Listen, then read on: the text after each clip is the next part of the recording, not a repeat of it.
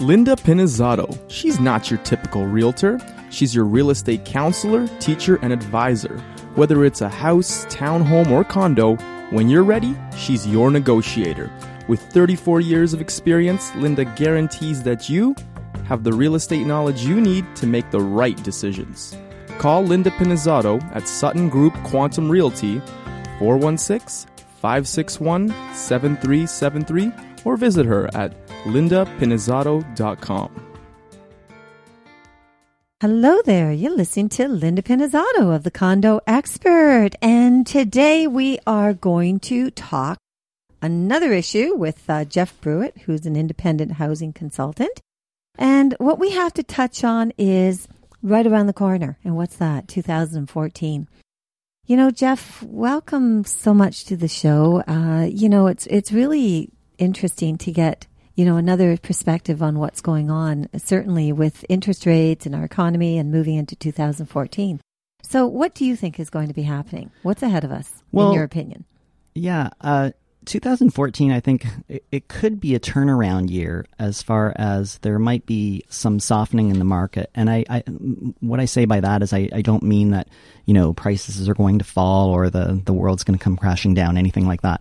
But uh, certainly, we've started to see that you know the sales have been a little bit slower. You know, interest rates have been sort of at a level for a very long time. Since 2008, we've had 2009, we've had very very low interest rates. And as people get out of their five year term interest rates, they're renewing. And so if you have somebody renewing from 2008, 2009, who were maybe in a 4% rate, now they're in a 3% rate. So everybody's almost there.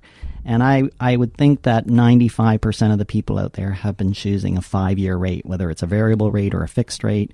So not many people taking a 10 year rate, although it might not be a bad idea in the coming um, months or years ahead just because rates are going to go up at some point.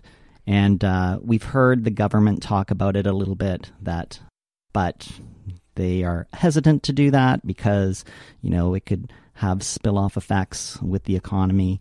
So it, rates will go up, and it's just a matter of when. The other thing that's really fueling the market, and this is a statistic I, I, I heard a couple months ago, and that is that the uh, the government of Canada allows for 2012, or I, it was either 2012 or 2011, 404,000 people came into Canada from other places. Really, that many? 400, and Wow. you know, it's uh, So that's across the world, you mean?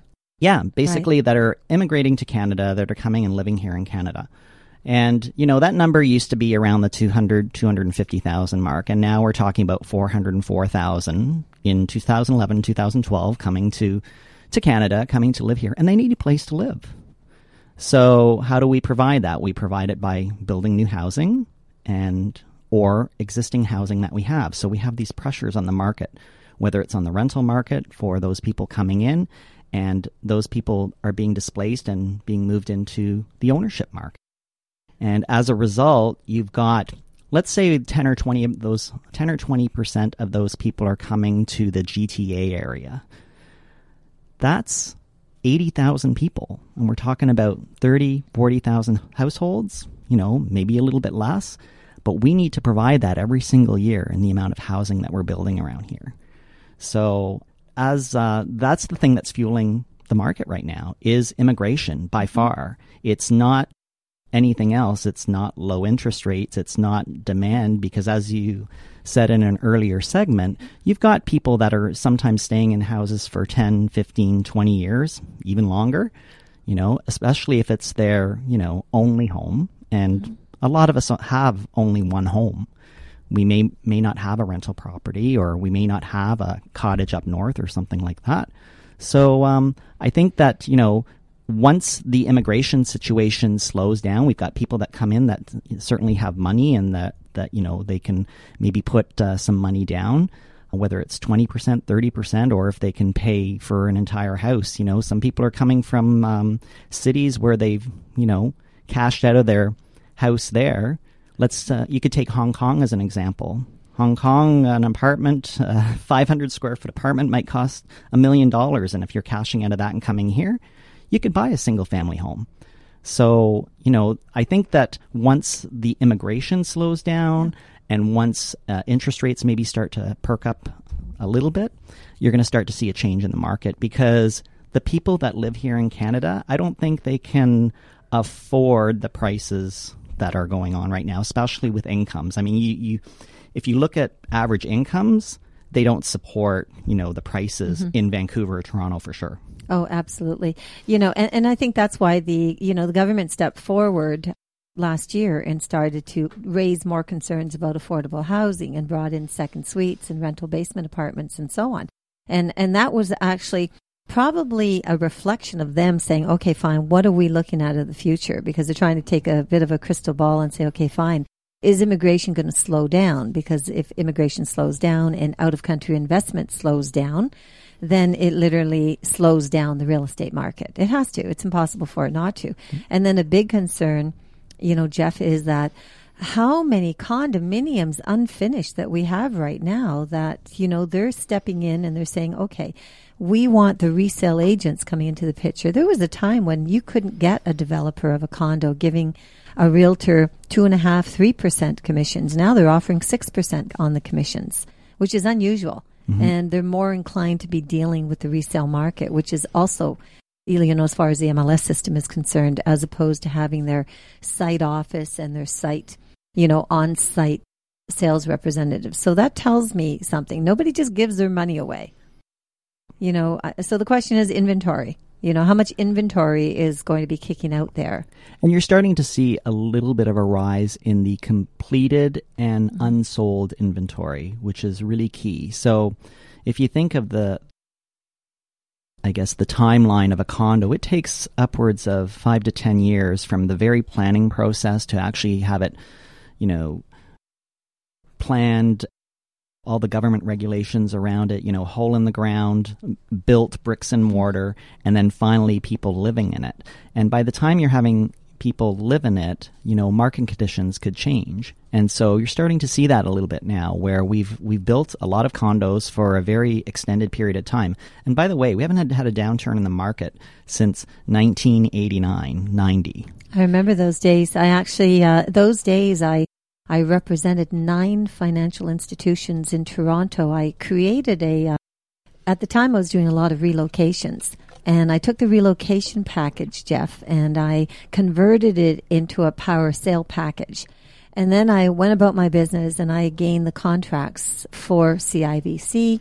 Do you remember Central Guarantee Trust? I do. You got it. I had their contracts. Laurentian Bank had their contracts. Uh, the only one I didn't open the door on was Royal. I did Bank Montreal's. I did Home Savings and Loans, General Trust. So I actually persuaded nine of the financial institutions in downtown Toronto to give me their power sales.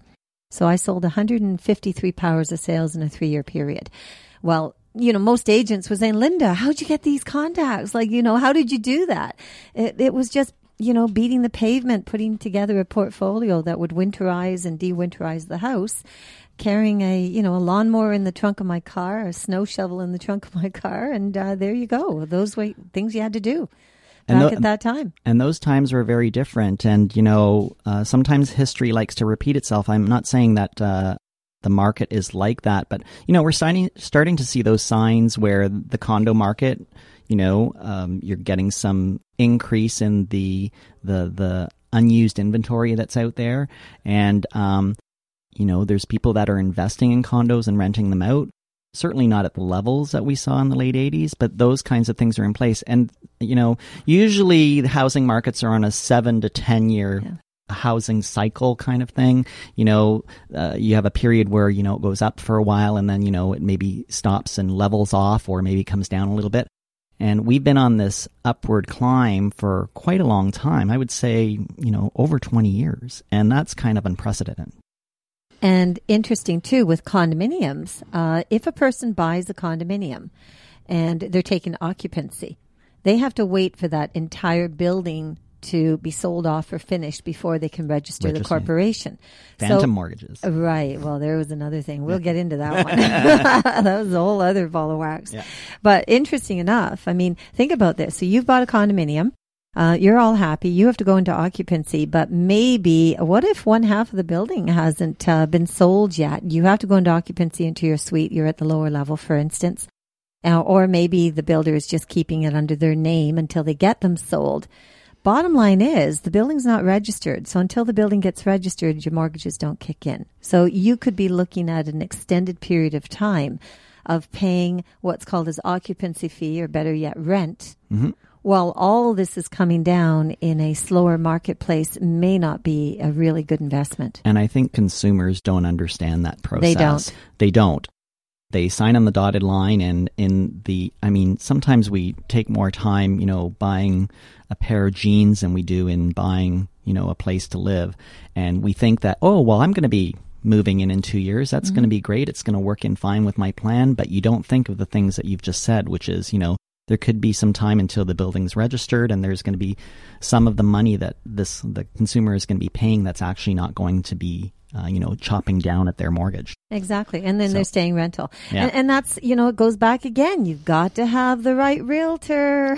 You have to have the right realtor, You and you have to have, have the right information. well, this is it, you know, so, you know, I've, you as have to I talk to people like us. Well, exactly. You know, because we'll put the cards on the table. There's no two ways about it. I, I, you know, that's how, you know what that is? That's longevity. You've been in the business over 25 years. I've been in it over 34.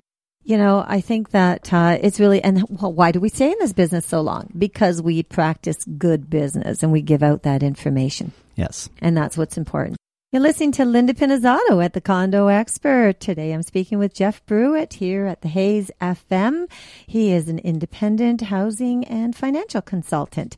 We will be right back. Thank you. Oh, my computer crashed. Oh no, I've got a virus. Ah, no way, no internet connection. Do you need help? Call IT Mayday 647 977 7113. ITMayday.com.